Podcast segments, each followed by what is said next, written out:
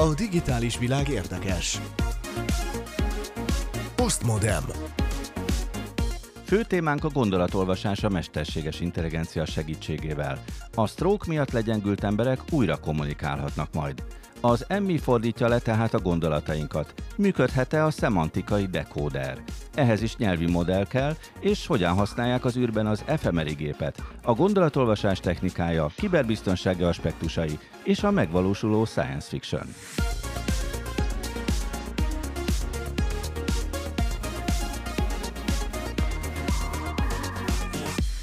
Kellemes rádiózást kívánok! A mikrofonnál a PosztmodeM mai szerkesztője, Szilágyi Árpád. Ma az asztaltársaságban Pál Bernadett csillagász, a Konkoly Csillagászati Intézet munkatársa. Hello, Berni! Sziasztok! És a többit azt csak gondolom. És itt van velünk Justin Viktor, tudományos újságíró. Én is azt gondolom, hogy sziasztok, és mindenkinek kellemes hallgatózást. Bangkokból Keleti Arthur, kiberbiztonsági szakember, az Informatikai Biztonság Napja alapítója. Mentális magánszférát kívánok mindenkinek. Na és mit gondol Kovács Tücsi Mihály, szifíró, a Galaktika Magazin tudományos rovatvezetője? A lélekben és gondolatban is veletek vagyok. Valamint kapcsoljuk virtuális stúdiónkból doktor Bódi Zoltán netnyelvészt is a műsor folyamán.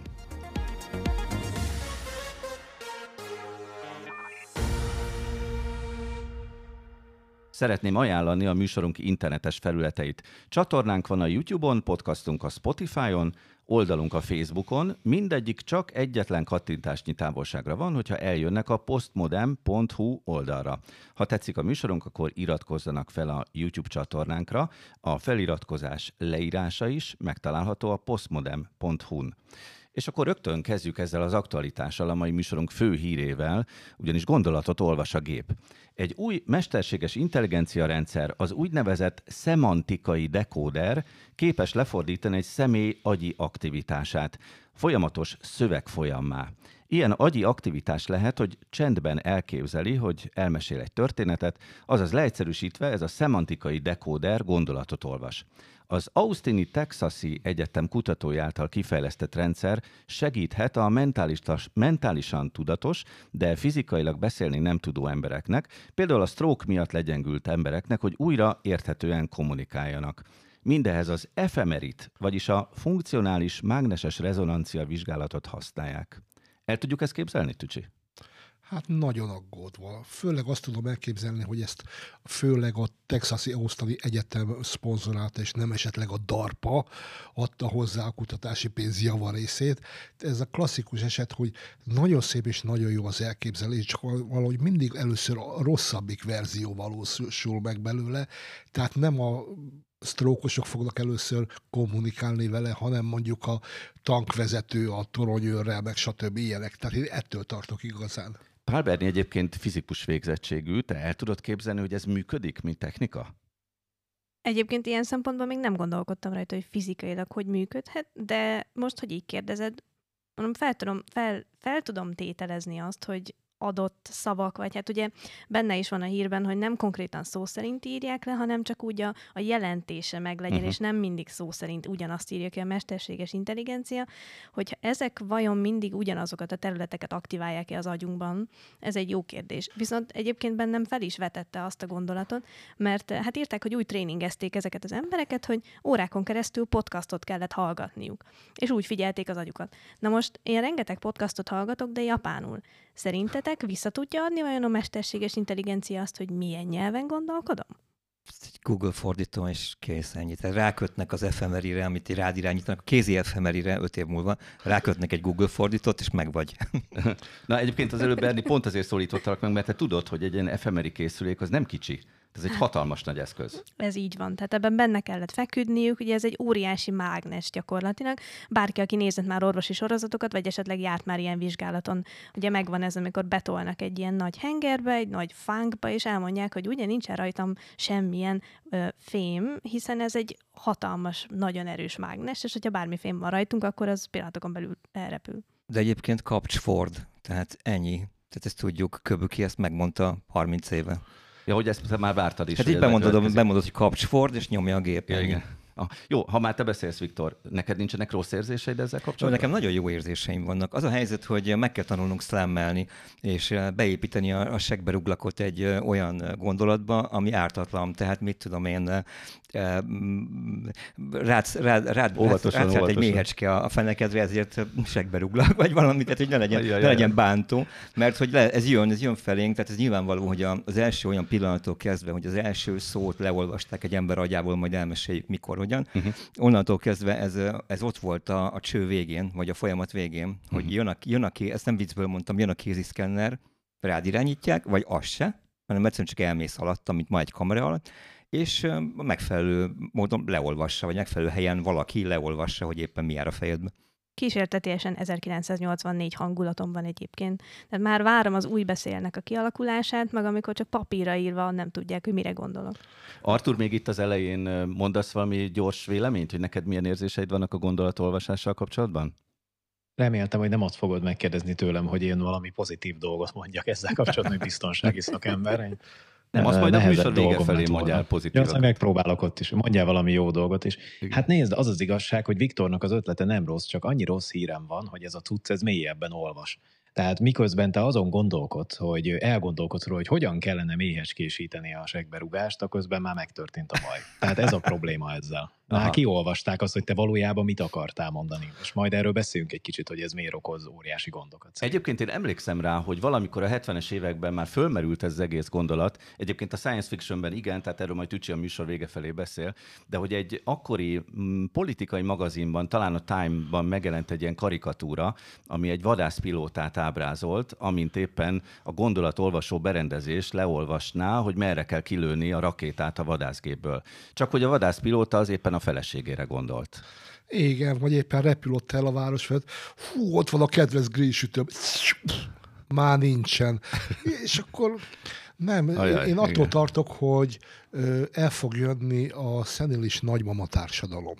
Tehát a szenilis nagymama ül otthon a fotelban, és valamit sem nyemegegem, nyemem, eddig Itália földjén termettek csak a könyvek, és most Pannónia is mondja a szép szavakat, hogy hogy ne tudják leolvasni a gondolataidat, el kell fedni valami folyamatos, mono, monoton ö, szöveggel, hogy ne látszódjon a gondolat. Bocsánat, és... van, van ennek neve mantra. Igen, gyakran mantrázni, és akkor valamit egész nap mantrázni fogsz, mint a hülye gyerek, hogy ne lehessen leolvasni a gondolatodat. Rémisztő. Szóval te félsz ettől a jövőképtől. Persze, persze, de hát képzeld el, hogyha ez egy, ö, általánosan tudnánk olvasni egymás gondolatait ö, bárhol az utcán. Szóval végigmegy egy csinos nő a főúton, gyakorlatilag minden tizedik, minden tízből kilenc férfit pofán kell vernie, pusztán csak a gondolataiért cserébe. Mi volt a kérdés, Tücsi, hogy merre lője ki a rakétát? Vagy hogy volt a pilóta? Igen, igen. Vagy, vagy ö, bár mindenki azért szeretné a másik gondolatait olvasni úgy, hogy az övét ne lehessen. Tehát tudod, az a félsz, félszeg férfi, amikor, hogy jaj, úristen, megkérdezem tőle, hogy hajlandó-e velem járni, vagy nem, vagy le fog égetni, vagy mi lesz, és azért nem merem. De hogyha oda, oda megyek hozzá, hogy Berni, nem csak ilyen csillingelő hangod van, amit a hallgatók hallgatnak, hanem gyönyörűek a szemed is. Műsor után nem sétálnál velem egyet a, a hegyoldalba itt még? Ő udvariasan valószínű, hogy azt válaszolná, de hát Tücsi, hát fél éve mentem férjhez.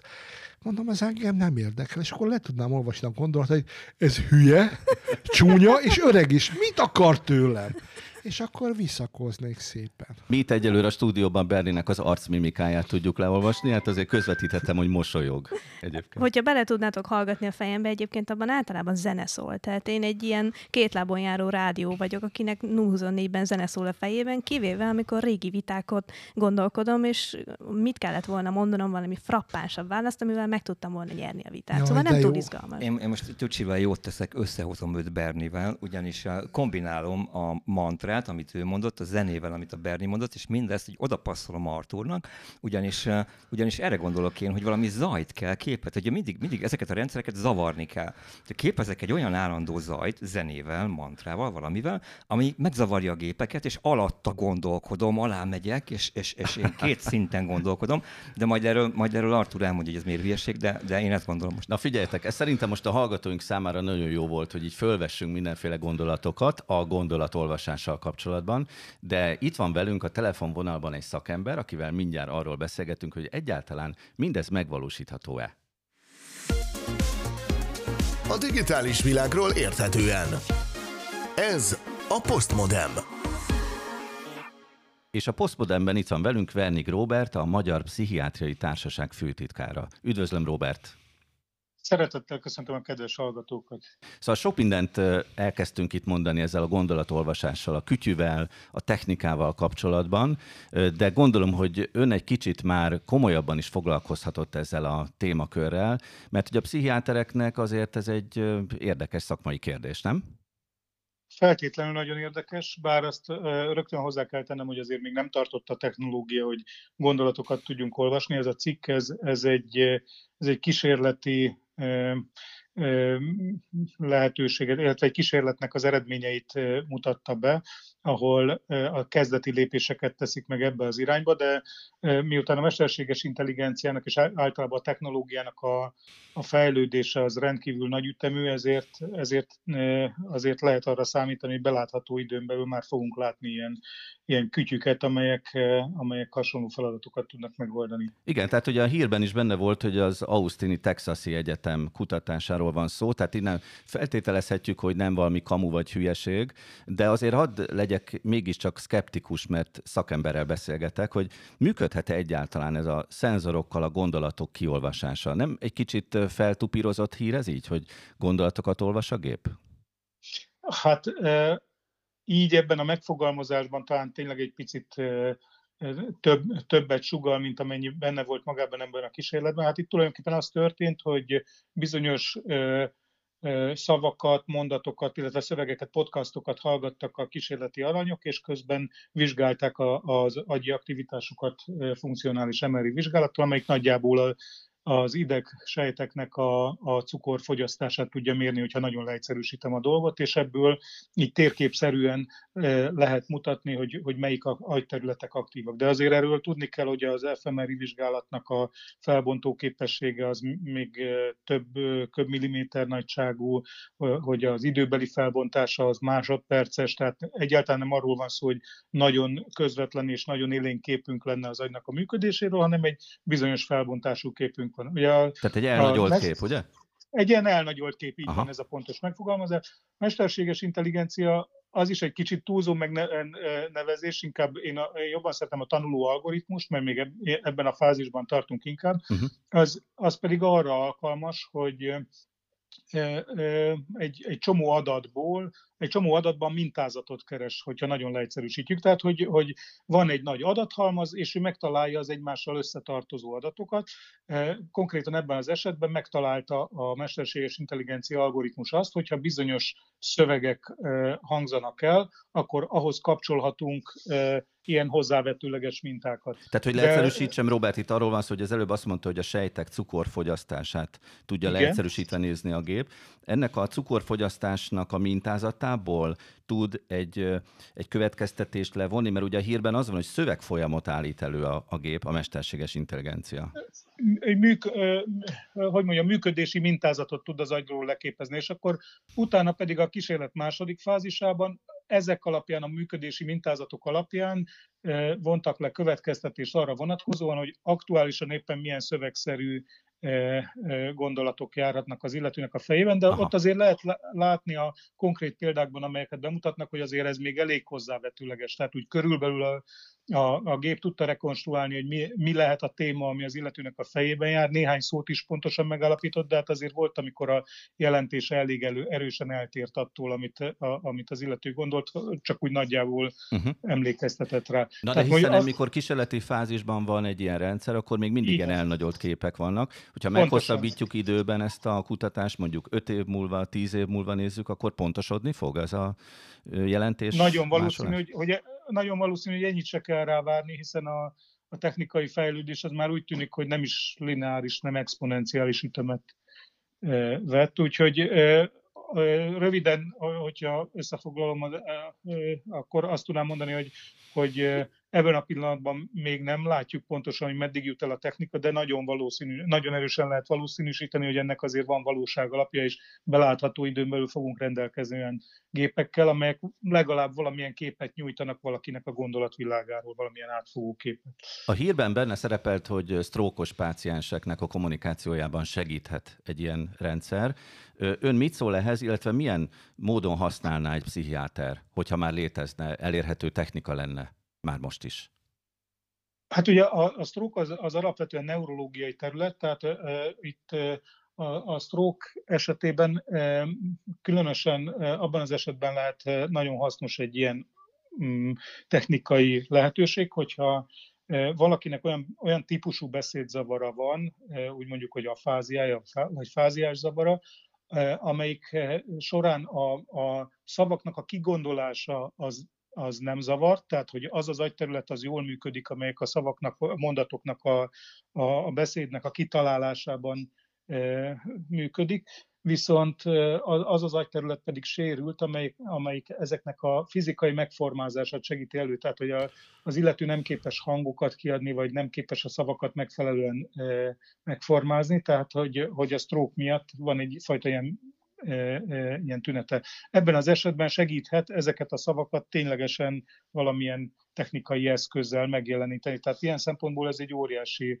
dolog lehet egy neurológus számára. Egy pszichiáter például arra tudna egy ilyen lehetőséget használni, hogy a, vannak például olyan pszichiátriai zavarok, amelyeket nehéz diagnosztizálni, tehát nehéz megállapítani, hogy pontosan mi az illetőnek a problémája, mert csak abból tudunk kiindulni. Ugye, Amit mond. Mi, mi, Amit mond, mi nem látunk bele a fejébe, a, a viselkedését látjuk, a beszédét e, tudjuk értelmezni, illetve a környezetnek az elmondásait.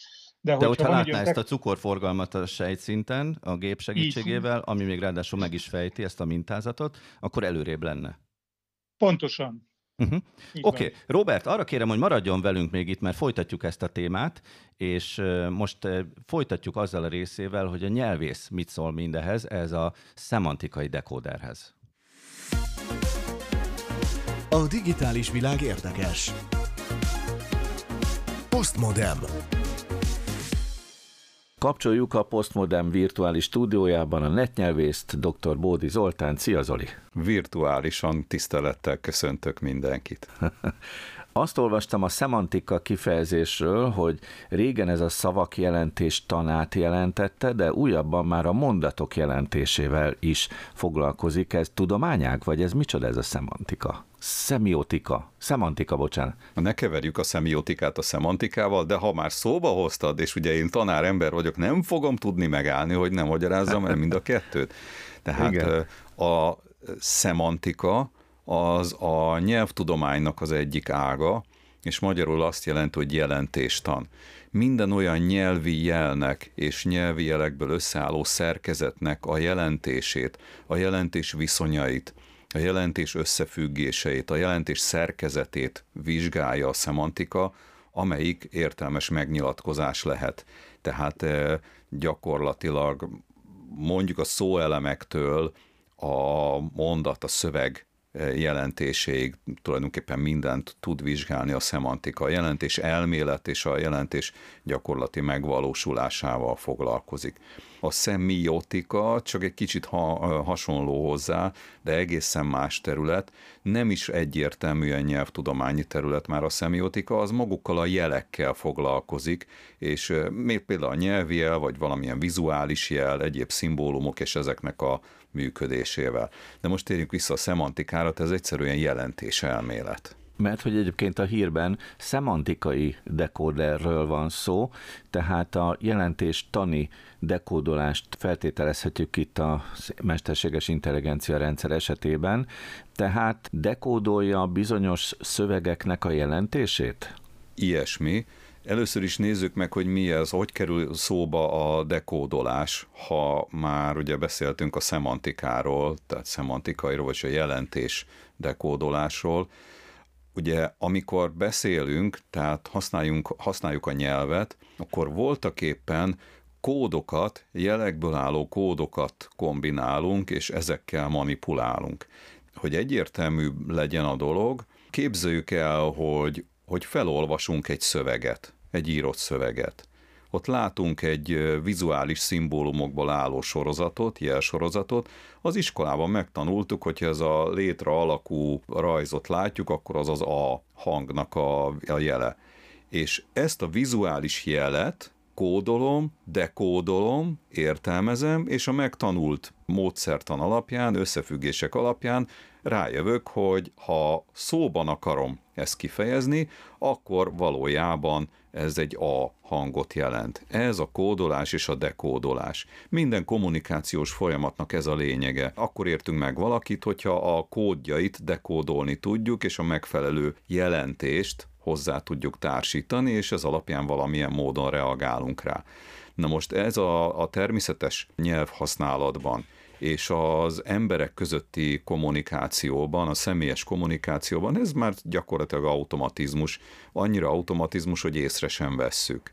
Viszont a hírben lévő nagy újdonság, hogy ezt külső eszközökkel, érzékelőkkel, és ráadásul nem is az illető, a megfigyelt személy koponyájába, illetve agyába beültetett elekt- fizikai elektródákkal, hanem egy külső képalkotó eljárással, funkcionális mágneses rezonancia képalkotó eszközzel, tehát fMRI-vel vizsgálják a pácienseknek az agyi aktivitását, és ez alapján történik valamilyen mesterséges intelligencia igénybevételével, és egy mesterséges intelligencia mögött álló nagy nyelvi modell alkalmazásával az agyi aktivitásból a jelentés értelmezésnek a visszafejtése és ennek a szöveg formájában való kifejezése. Vagyis röviden a dekódolás. Vagyis röviden a kódolás-dekódolási folyamat és a szemantika jelen, tehát a nyelvi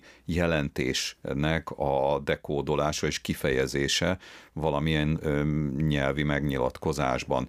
Tudniillik, azok a, az illetők, azok a személyek, páciensek valamilyen betegség, trauma hatására elfele, elvesztették a beszédprodukciós képességüket, de a kutatásban az áll, hogy ezt a kísérletet, ez csak a nyelvi képességüket el nem veszített emberekre érvényes, csak a, tehát érti a környezetében elhangzó megnyilatkozásukat az illető, csak a beszéd produkciós képessége sérült az illetőnek, tehát nem úgy tudja kifejezni magát nyelvileg, ahogy szeretné, vagy akár egyáltalán nem tudja kifejezni magát, de igazából ez a pszicholingvisztika, a neurológia, a pszichiátria területén ez nem értek, de a folyamat mögött tehát ez lehet. Tehát akkor itt lerövidítve arról van szó, hogy ami alapvetően emberek között zajló kommunikáció, tehát ahogy mi most ketten beszélgetünk, mi tudjuk természetes módon dekódolni egymás üzeneteit.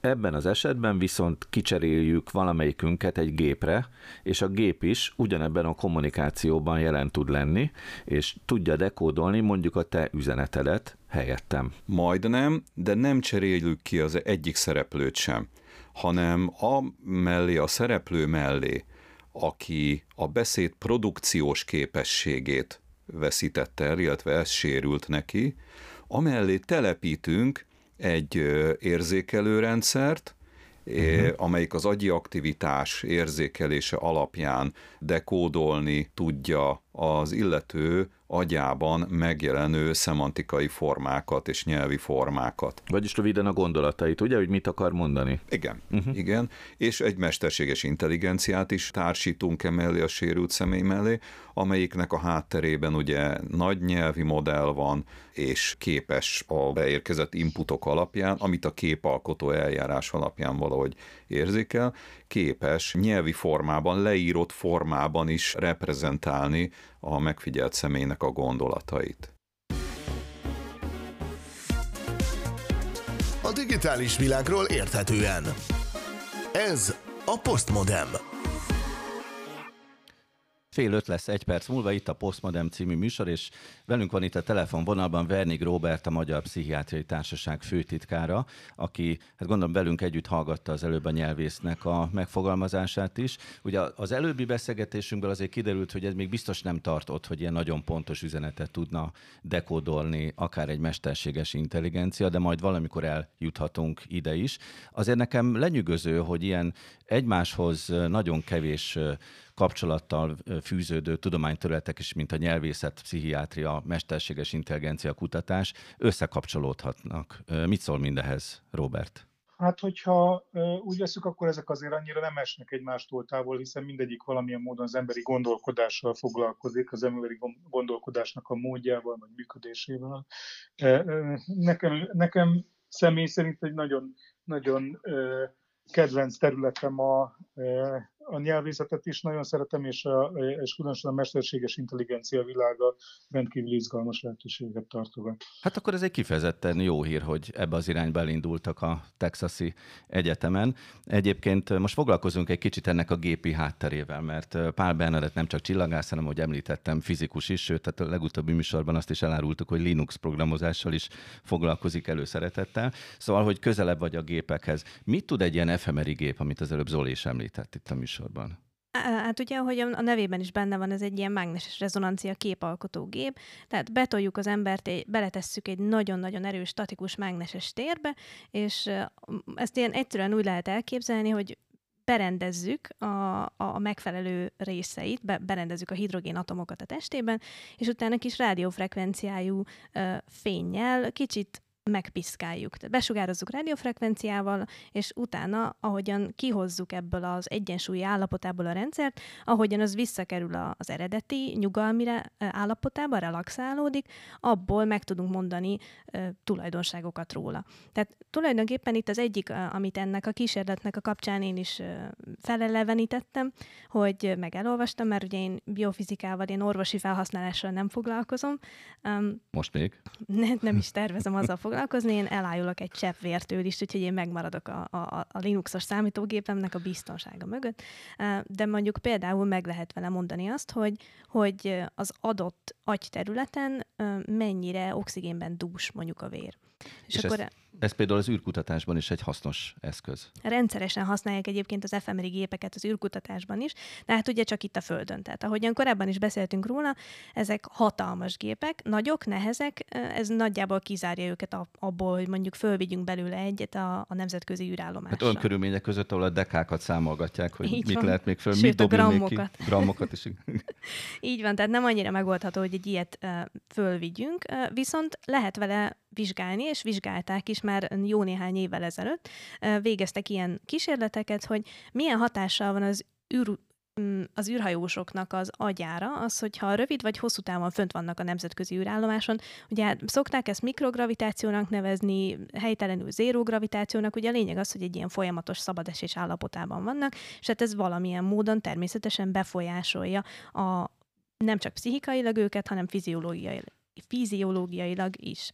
És hát az egyik, ami, amire tipikusan szoktak panaszkodni az űrhajósok, az a, az a látásuknak a romlása. Hát ugye attól, még ennek pontosan nem úgy nem értik az okát, tudtommal, hogy miért, de valahogy így feltolulnak a testfolyadékok a, az embernek a felső testében, megnövekszik a nyomás a, a koponyán belül. És hát hát mondjuk azt, ez logikus, hát arra vagyunk beállítva, hogy függőlegesen hogy állunk itt a föld felszínén, és minden megy lefele. Igen, igen, igen, igen. Na és hát akkor először még nem az űrben, hanem ilyen ágyban fekvős kísérletekkel, tehát mint résztvevő egyébként lehet, hogy nem lehetett annyira kellemetlen, kilencven napon keresztül egy kicsit fejfelé döntött ágyban fe- kellett feküdni folyamatosan. És azt vizsgálták, hogy ez milyen hatással van utána az emberi testre, és hát azt vették észre, hogy az agynak a felső részén, tehát a legmagasabb pontján így összesűrűsödött, illetve az agynak a teteje és a koponyának a felső-belső falak között lecsökkent az űr. Tehát magyarul az agy fölfelé eltolódott a koponyában. De várjál, és... azt az egyszerű ellentmondást még nem tudjuk a hallgatókkal együtt, hogyha nem viszik fel az fMRI gépet az űrbe, akkor ezt hogy tudják az űrben vizsgálni? Megnézik az űrhajóst, mielőtt fölmegy, és megnézik, miután visszajött. Aha. Tehát de közben nem tudnak ilyen vizsgálatot végezni? Közben fMRI géppel nem. Vittek föl E E G gépeket. Ezeket, ez egyszerűbb, ezt ezek ilyen kis elektródák, amiket az embernek kívülről fölpakolnak a hajas fejbőrére, és ez elektromos aktivitást vizsgál az agyban. Nem ugyanazt tudja, mint az fMRI, de azért hasonlóképpen így az ilyen idegrendszeri változásokat lehet vele vizsgálni. Ilyen e gépek vannak fönt, ez már a kétezer-kettő-négy körül óta végeznek vele különféle kísérleteket, meg a, a nemzetközi űrállomásnak az európai Kolumbusz moduljában is egyébként van egy ilyen gép. Én ki is írtam magamnak, hogy van ilyen is, hogy fNIRS, jól mondom? Így van, ez egy közeli infravörös spektrométer. Uh, tulajdonképpen ezzel is azt nézik, hogy uh, hogy mennyire, tehát mennyi oxigén van az adott területen a vérben, mert az infravörös fénysugárzás is a Bird-Lambert törvény miatt máshogyan fog visszaérkezni a, a kibocsátott, tehát a kibocsátott infravörös sugárzás másmilyen módon fog visszaérkezni, attól függően, hogy, hogy az adott vérben mekkora vagy mennyi a, az oxigénnek a koncentrációja. És ez szintén egy ilyen kis sapka, ami egyelőre nincs fönn még az űrállomáson, tehát ilyet még nem csináltak, szintén ilyen kis elliptikus ugrásokban, amikor csak egy kicsit kiugrunk a, a, a Földnek a nem is tudom, közvetlenül. Vonzásából? Hát a vonzásából még nem, abból ugye az űrállomás se ugrik ki, de hogy tehát kicsit kinézünk az űrbe. Aha. Ilyen kis űrugrásban. Olyanban már egyébként használtak ilyen fNIRS gépet. Te azt mondd meg még nekem, hogy annak van értelme, hogy mondjuk az űrhajósoknak a gondolatait fürkészék, mondjuk egy ilyen jövőben elképzelt módon, ami már működik, és tényleg folyékony szövegé le tudja fordítani a gondolatait. Gondolkodtam rajta, és nekem az jutott eszembe, hogy ha mondjuk olyan vészhelyzetbe kerül valaki, legyen az űrállomáson, legyen mondjuk egy Mars expedíció során, hogy uh-huh. elkeveredik a társaitól, és spórolnia kell az oxigénnel. Na most ahhoz, hogy én beszéljek, ugye most is folyamatosan néha szünetket, szünetet kell tartanom, és levegőt kell vennem, pedig egyébként a családomat, hogyha megkérdezzük, akkor szerintük bőrlégzéssel szoktam egyébként lélegezni, mert soha nem hagyom abba a dumálást. Um, na most, hogyha egy olyan helyzetbe kerül egy űrhajós, hogy spórolnia kéne az oxigénnel, akkor ott sokat tud számítani, hogy egyszerűen gondolatokkal tud kommunikálni beszéd helyett. Én tudok egy másik, sokkal reálisabb esélyt, amikor ö, egy vészhelyzet van, és több gés terhelést kap a pilóta, és meg tíz-tizenkét génél meg kéne nyomnia egy zöld gombot, ami ott van tőle az orra előtt, csak éppen a keze most nyolc kiló helyett nyolcvanöt kiló lett, és képtelen felemelni. Na egy ilyen szituációban, ha gondolattal be tudnák kapcsolni ezt a funkciót, annak óriási előnye lenne. Viktor? Én azt szeretném mondani, hogy ha valakit tetőtől talpig befestünk mondjuk aranyszínűre, és elzárjuk a pórusait, akkor megfullad. Tehát létezik a bőrlégzés benni.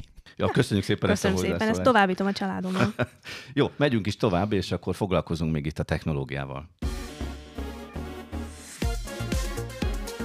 A digitális világ érdekes. PosztmodeM. Persze, mielőtt megadom a szót Viktornak, azért még Roberthez is hadd forduljak újra. Ugye itt a vonalban itt van velünk Wernigg Róbert, aki a Magyar Pszichiátriai Társaság főtitkára, hogy milyen régóta követi ezeket az eszközöket, ismeri ezeket a berendezéseket, amiket az előbb Berni felsorolt? Hát az fMRI-t azt, azt egyetem óta azért kell ismernem.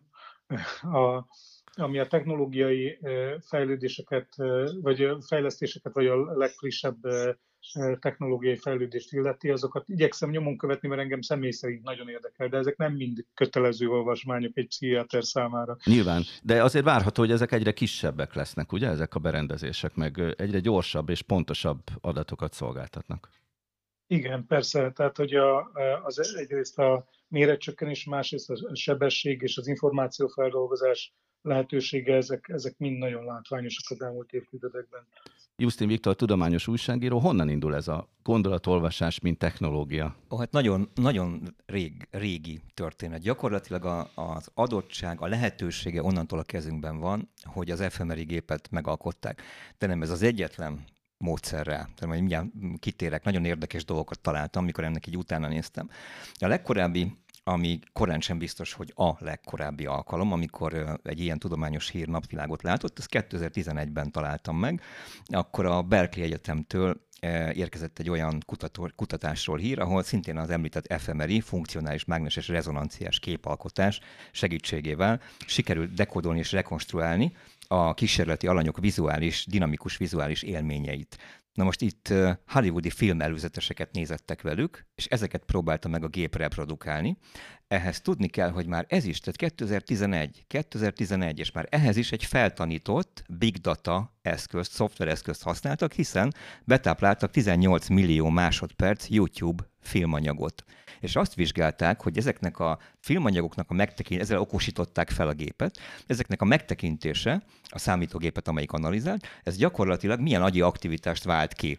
És ezért pontosan megalkották a képét mondjuk egy pisztolylövésnek, vagy egy, vagy egy biciklizésnek. És várjál, amikor... akkor itt ennek az a lényege, hogy megnézik sok embernek, hogy milyen hatást vált ki belőle, és hasonló a mintázat mindenki esetében? Abszolút, tehát én teljesen mélyen egyetértek a nagyon kedves vendégünknek a, a véleményével, vagy a, a, a szakértelmével. Itt ugye arról, itt korán sincsen szó mesterséges intelligenciáról egyelőre, hanem egy felokosított, asszociatív szoftverről van szó, ami egészen egyszerűen képes arra, hogy egy egyszerre több milliárd rekordot, adatot fejben tartson, és ezeket összevesse. Mi is képesek vagyunk ilyesmire, nem tudom, tíz, száz, ezer különböző rekorddal, lehet, hogy, lehet, hogy alábecsülöm az embert és millióval, de annyival, mint, a, mint ezt, a, amit most á í-nak hívunk, a generatív modellnek, annyival biztos, hogy nem. Jó, de akkor, ahogy mondtad, egy pisztolylövésnek a videóképe, amit ugyanúgy megnézünk, akkor ugyanazt a cukorfogyasztási hatást váltja ki az én agyamba, mint a Berniébe, vagy mint a tiédbe? Igen, hát lehet, hogy igen, sokak számára ez talán kiábrándító lehet,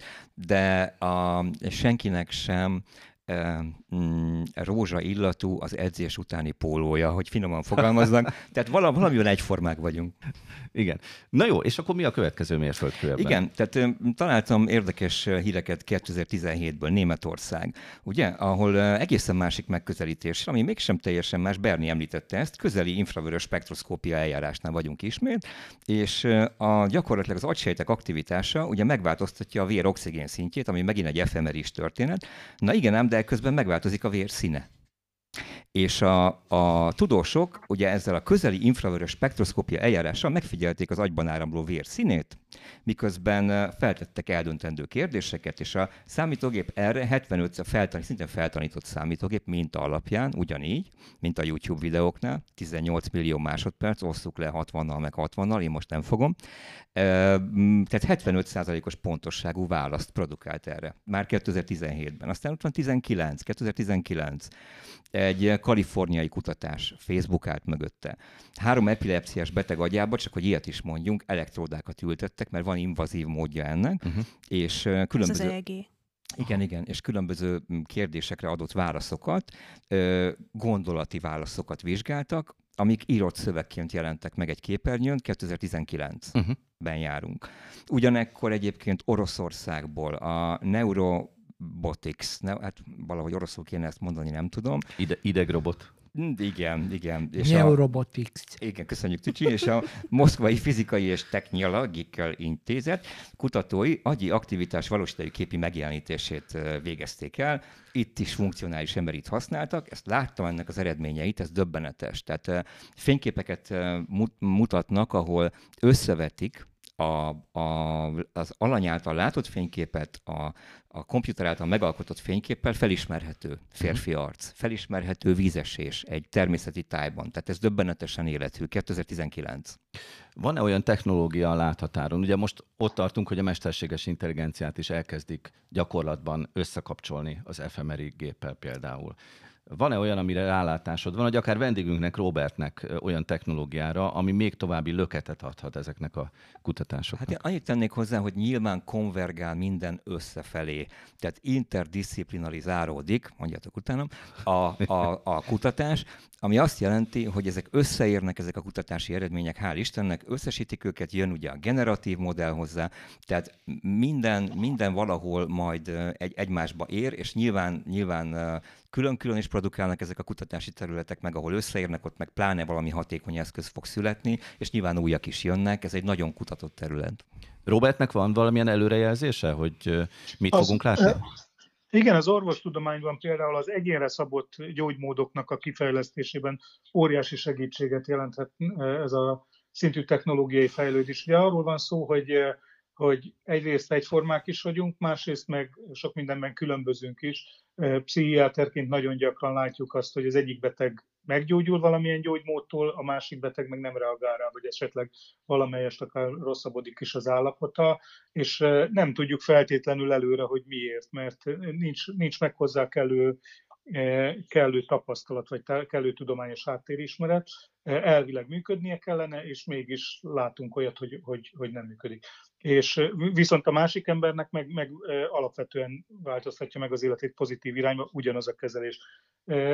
Azt nagyon, nagyon várjuk azt a pillanatot, amikor már egyénre szabva meg fogjuk tudni mondani, hogy, hogy kinek milyen gyógymód válik be a legjobban, és, és azt célzottan tudjuk alkalmazni, mert, mert azt tudjuk, hogy egy bizonyos fajta ember az, az egyikre reagál jobban, a másik fajta a másikra, és, és így sokkal jobb gyógyeredményeket lehetne elérni. És ebben a mesterséges intelligencia nagy segítség lehet, ugye? Azért lehet benne nagy segítség, mert azt képes arra, amire mi nem vagyunk képesek, hogy megtalálja ott a mintázatokat, meg az összefüggéseket, ahol mi nem is gondolunk rá. Wernigg Róbertnek, a Magyar Pszichiátriai Társaság főtitkárának köszönjük szépen a beszélgetést, és akkor mi most megyünk még tovább itt a kiberbiztonsági összefüggésekkel. PosztmodeM. És itt van velünk Keleti Arthur Bangkokból. Valamik is, mert ugye kicsit régebb óta elhallgattál itt a műsorban, mert nem adtam neked szót. Van valami összefoglalni valód, Arthur, az eddigiekről? Én, én végig, én végig gondol, gondoltam dolgokra, és az, hogy ti ezt nem tudtátok így megfejteni, hát ez látszik, hogy technológiailag nagyon. Én látom, hogy Viktor nagyon jegyzetel, szóval ki tudja, hogy mit ír. Én azt, Arthur, én azt írtam. Azt. Igen. Legközelebb majd hozunk ef em er i gépet is, és akkor majd közvetítjük neked. Tudok, tudok megjegyzéseket fűzni hozzá, de én arra gondoltam, hogy ezt, ezt belekomponálnám, belegondoltam. A, a, abba, ami, amit szeretnék mondani nektek erről a, erről a dologról, és érinteném egyébként. Vannak nagyon rossz híreim. Uh-huh. Gondolom, hogy kiberbiztonsággal kapcsolatos, ugye? Mindegyikkel. Kezdjük ott, hogy, hogy ugye ez egy nagyon érdekes kérdés, hogy mi, miért ütötte meg az embereket ez az egész téma. És látszik, hogy, hogy egyrészről van egy óriási tempó, amit, ami, ami most látszik, hatalmas tempó diktál a technológia, és ez a mesterséges intelligencia megérkezésével, a ChatGPT-vel és a hasonló eredményekkel, Olyan, te, olyan gyorsasággal haladunk most itt előre, hogy ezzel egyszerűen nem tudunk lépést tartani, de a technológusok sem. Tehát nyilván ez ijesztő. A másik, amit felhoznék nektek, egy kicsit filozófikusabb, de nagyon fontos gondolat, hogy az agyunkról azt hittük, hogy az azért a magánszféránk része marad. Tehát ugye az az ut- kvázi az utolsó bástyánk, hogy legalább azt nem látják, amit gondolunk. Pedig ha jobban belegondoltok, igazából már majdnem itt tartunk, mert azok az algoritmusok, amik szintén mesterséges intelligenciában megtámogatottak, azok, azok már azt ki tudják olvasni, hogy mi mit szeretnénk csinálni. Tehát egy, tehát egy lépésre már ott vannak attól, hogy mit gondolunk, viszont azért van egy ilyen, egy ilyen virtuális falunk, amit ugye itt Viktor is feszegetett, vagy ütögetett, Hogy, hogy, hogy azért az, hogy mit gondolunk valamiről, illetve hogy utána hogyan fejezzük ki magunkat, vagy mit cselekszünk, a kettő között azért még van egy mentális ilyen fal, amit föl tudunk húzni, viszont ugye ez meg belát a fal mögé. De és egyébként, hogy egy csak hadd szúrjam be, Arthur, hogy tényleg, ahogy most mondtad az előbb, nekem eszembe jutott, hogy a különböző hirdetéskezelő rendszerek is már egy csomó következtetést le tudnak vonni, az alapján, hogy én hogyan kattingatok mondjuk a Facebookon, meg milyen szövegeket olvasgatok, tehát abból már, és nem is kell azt a bizonyos terméket nekem keresnem, hogy ő pontosan tudja, hogy nekem arra a termékre van szükségem. Tehát szinte már most kitalálja a gondolatomat. Így van. Most például nem mozdultam meg, de belül bólogattam. És ez az eszköz, ezt már ezt is észlelni. Hogy én valami, valamivel egyetértek, anélkül, hogy kimondtam volna, vagy bármit csináltam volna, és ezért félelmetes biztonsági szempontból a magánszférának a határa az jó lenne, ha az agynál így megállna. Én nagyon úgy néz ki, hogy ugye van, vannak a jognak ilyen alapvető gondolatai, hogy a gondolatszabadsága, az önrendelkezés, meg a magánszférához való jogunk, ezek három alapvető jog. Viszont úgy néz ki, itt, itt most már egyre többen javasolják ezt a haladó progresszív jogászok közül, hogy az, hogy, hogy az agyunk magánszférája egy olyan új dolog, amit bele kéne emelnünk a jogba, hogy van egy pont, ahol meg kéne állni ennek a dolognak, és a jelenlegi, jelenlegi rendszerek ezt nem támogatják. Na de ígértem nektek egy kicsit rossz híreket sajnos. Hát meg bocs, ez most az kicsit helyzet... olyan volt, amit mondtál, mint az atomenergiával, hogy meg kéne állni vele, aztán mégis ledobták Hiroshimára. Nem azt mondtam, hogy meg kéne állni vele, pont az ellenkezője. Azt mondtam, hogy halad előre vele a technológia, viszont a jogba be kéne emelni, hogy ehhez is van jogunk. És pont ez a lényeg, hogy nem megállítani kell ezeket. Most nemrég egyébként pont a Microsoft egyik vezetője mondta azt, hogy a jognak nem megállítania kellene ezeket a fejlődéseket. Nem az a jó, ha letiltjuk, hanem az a jó, hogyha kontrolláljuk, hogyha beemeljük a jogba ezeket a dolgokat, hogy igenis joga van az embernek ehhez a kognitív szabadsághoz is. Tehát nem csak ahhoz van joga, hogy azt gondol, amit akar, hanem az agyának is joga van a magánszférára. Na de az a helyzet, hogy emlegettétek egyébként a, a közeli infravörös spektroszkópiát, mint ugye hordozható efemerit.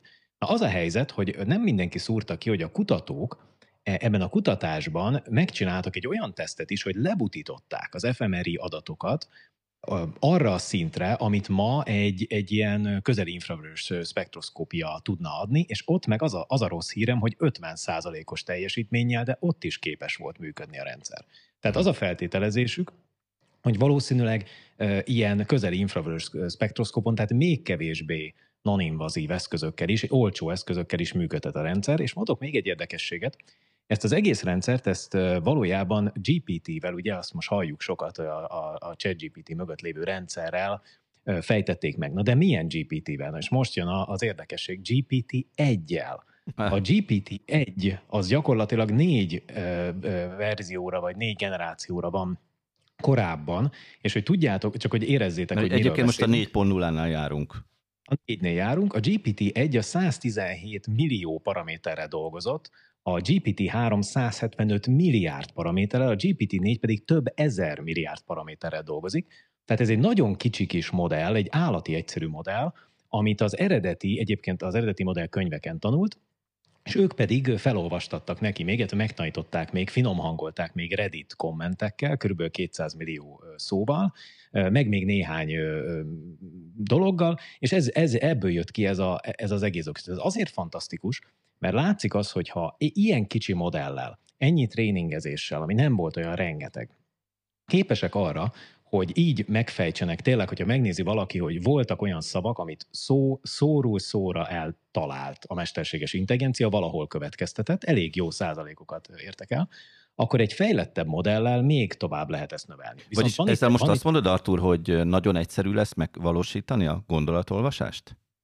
A, a, igen, az a mondásom, hogy, hogy egyszerűbb eszközökkel kiolvasott, rosszabb felbontású képeken, mármint ilyen leszkennelt képeken, egy jobb minőségű mesterséges intelligencia nyelvi modell, egy nagyobb large language modellel, nagyon egyszerű lesz, és nem azt mondom, nagyon egyszerű, de sokkal könnyebb lesz kiolvasni ezeket a dolgokat, és mondanék még egy érdekességet, azért ez egy kicsit talán picit ilyen mom, mom, egyszerű, momentum előnyöket biztosít, vagy valami, valami kis jó érzés biztosít, hogy viszont ezeket az eszközöket, ezeket azokon az embereken tréningezték, akin tesztelték is őket. Máshogy nem működik a technológia. Tehát idegen emberen nem tudják megcsinálni, csak azon, akin tréningezték. És Viktornak is van egy jó hírem azért, hogy ha, ha nem engeded, hogy ez a folyamat zajlódjon a, a fejedben, akkor nem is tudja kiolvasni. Tehát ha a, a másra akarsz közben gondolni, és azt akarod, hogy semmiképpen sem Tudja, tudják ezt most végrehajtani, mert te most magadba mást mondogatsz, akkor nagyon-nagyon rossz hatásfokkal működik a rendszer, de ez most van így. És az a, az, az, az, az érzésem, és ez ettől most van itt, az azt jelenti, hogy a mostani érzékelőknek az érzéketlensége, vagy elnagyoltsága miatt? Nem, hanem a, a, amit most a technológiában meg tudtak csinálni, az, az, az ez. De mind a felbontásnak a, a, a javításával, mind az eszközöknek a, a, a modell méret növelésével lehet, hogy ezek is javulnak, tehát lehet, hogy már mindenkinek a, az agyából ki tudják majd olvasni ezeket, nem kell a modell azon tréningezni, akin egyébként tesztel, tesztelik. És igazából így kicsit ilyen, ilyen gondolat lekerekítésként azért azt megjegyezném nektek, hogy, hogy már most is nagyon sok olyan kísérlet van, ahol meg nagyon sok olyan rendszer van, ahol ezeket a, ezeket a technológiákat próbálják meg minél közelebb hozni az agyunkhoz. Ne, ne felejtsük el, a műsorban is beszéltünk Elon Musknak a Neurolinkjéről, ami uh-huh. ugye beültetett diódákkal, vagy beültetett elektródákkal működik az agyban, de a Metának is, ugye a Facebooknak is vannak olyan kísérletei, amik non-invazív megoldásokat teremtenek, és egyre inkább az látszik, hogy, hogy nagyon közel jön a gondolatunkhoz, annak a kiolvasásához, a cselekvés kiolvasásához a technológia, és gondoljatok bele, hogyha a szenzorokat könnyű feltörni, mert nagyon sok szenzorfeltörést látunk, ami ugye összeszedi az adatokat, Ha ebből a technológiából könnyű kiolvasni, hogy az emberek valójában mire gondolnak, itt vannak ezek a nagy nyelvi modellek, amelyek most már nagyon széles körben hozzáférhetőek.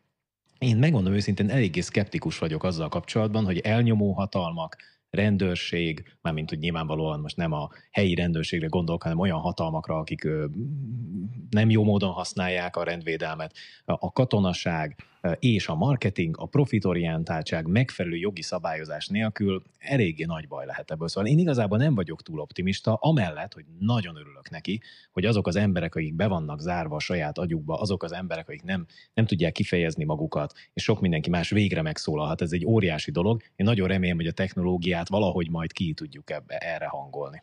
Ahogy Viktorra nézek egyébként, ő nem nagyon nyugodott meg. Teljesen, teljesen, el egy.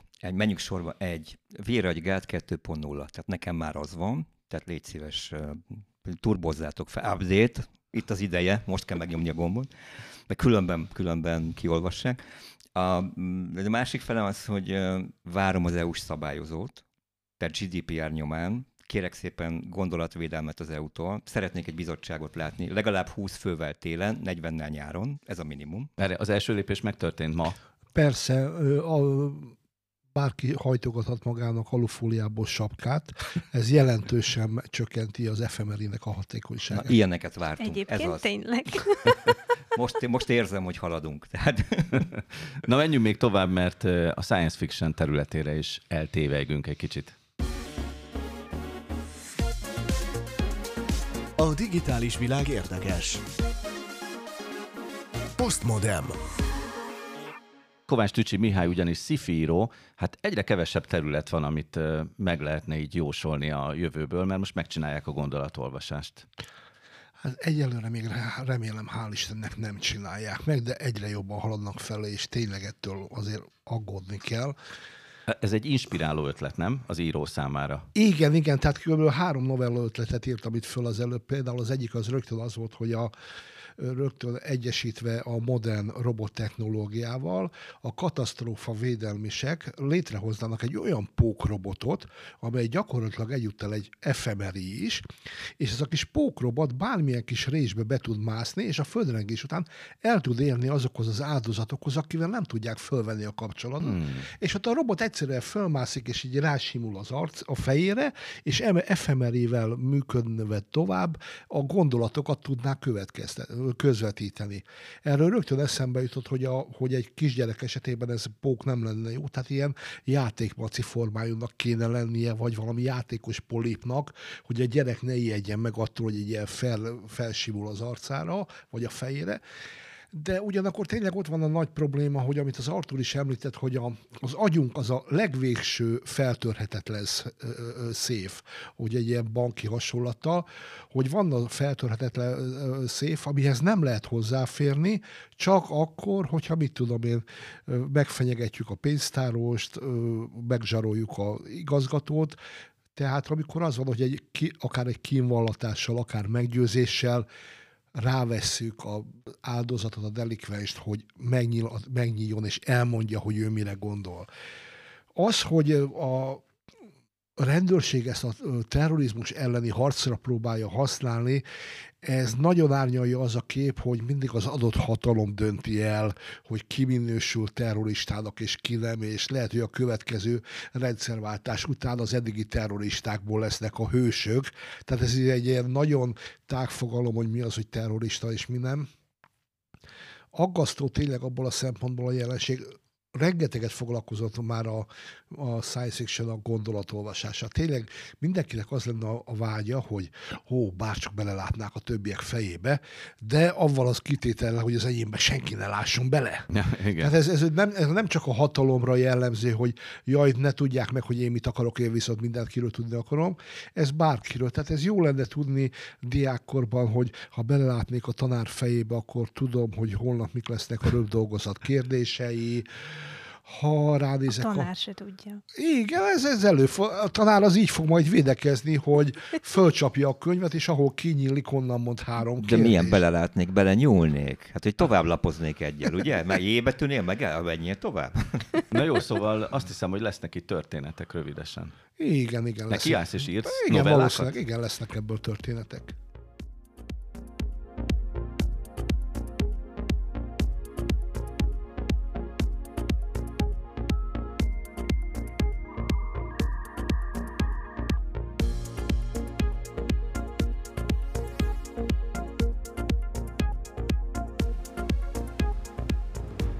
Eddig tartotta a mai PosztmodeM a gondolatolvasásról. Köszönöm a részvételt az Asztaltársaságban Pál Bernadettnek, Justin Viktornak, Keleti Arthurnak és Kovács Tücsi Mihálynak. Jelentkezünk jövő héten pénteken is a tizenhat órai hírek után. Viszontlátásra YouTube-on, viszonthallásra a Pátria Rádióban. Szilágyi Árpádot hallották.